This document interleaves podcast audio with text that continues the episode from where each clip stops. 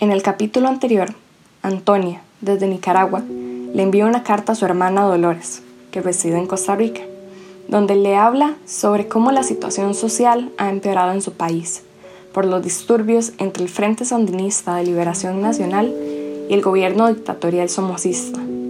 Además, le cuenta sus planes para viajar a Costa Rica por un tiempo mientras mejora la situación.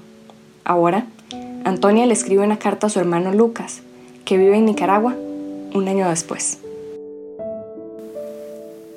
28 de septiembre de 1979, San José, Costa Rica.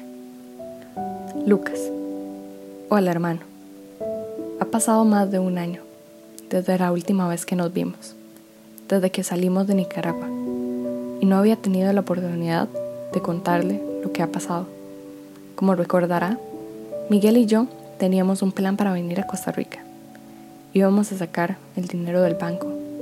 Compraríamos unas cuantas cosas para el camino, como comida. Y tendríamos todo listo allá en San José para cuando llegáramos. Pero ocurrió un imprevisto que nos hizo tener que escapar de nuestra casa una semana antes de lo planeado. Aquel lugar donde vivíamos era una buena zona. Los sandinistas tenían un punto de reunión cerca y ese era el problema. A veces se formaban peleas, pero siempre se detenían poco después y no pasaba nada grave. Esta vez no fue así. Los militares debieron haber sido informados sobre el escondite de la guerrilla, así que llegaron armados en busca de estos nosotros estábamos cenando, cuando escuchamos los gritos de los militares y poco después comenzó un tiroteo. Pensamos que sería algo como lo que pasaba comúnmente. Entonces nos quedamos en silencio, esperando a que acabara. Pero entonces, la primera bala entró a la casa, quebrando uno de los vidrios. Los cuatro nos lanzamos al suelo, cubriendo nuestras cabezas bajo la mesa mientras más y más balas atravesaban las paredes y las ventanas de la casa. Alberto e Isabel lloraban del miedo, sin entender, mientras yo solo podía temblar, sin saber muy bien qué iba a hacer. No sé cuánto tiempo tardó, pero cuando finalmente terminó, nos pusimos de pie rápidamente. La casa quedó destrozada, con agujeros en todas partes y vidrio regado sobre los muebles. No tuvimos que decirlo en voz alta. Sabíamos que teníamos que salir de ahí en ese momento.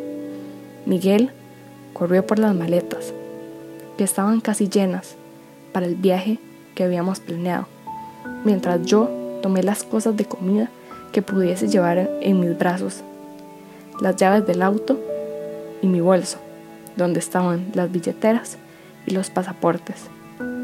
Subimos todo al carro y les dijimos a los niños que se agacharan en el asiento de atrás sin asomarse ni una vez hasta que les dijéramos y los cubrimos con una sábana. Llegamos a San José al día siguiente, después de ser paradas en Managua y la frontera. Aquí nos esperaba Dolores, que nos dejó quedarnos en su casa por todo el tiempo que quisiéramos, pero estuvimos con ella por unas semanas hasta que encontramos un lugar que pudiésemos pagar. Ahora estamos viviendo a un par de calles de la casa de Dolores, en una pequeña casa de alquiler. No pudimos sacar todo el dinero del banco, solo teníamos una parte cuando salimos de Nicaragua.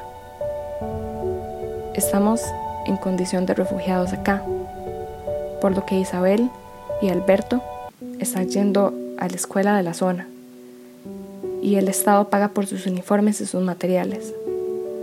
Yo estoy haciendo vestidos con una máquina de coser que me regaló una vecina y Miguel está ayudándole a un señor a vender muebles para poder mantenernos.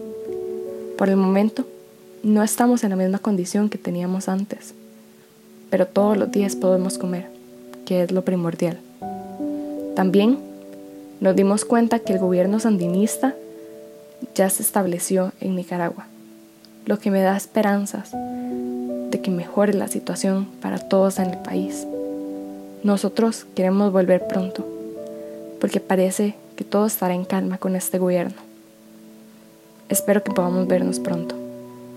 Antonia.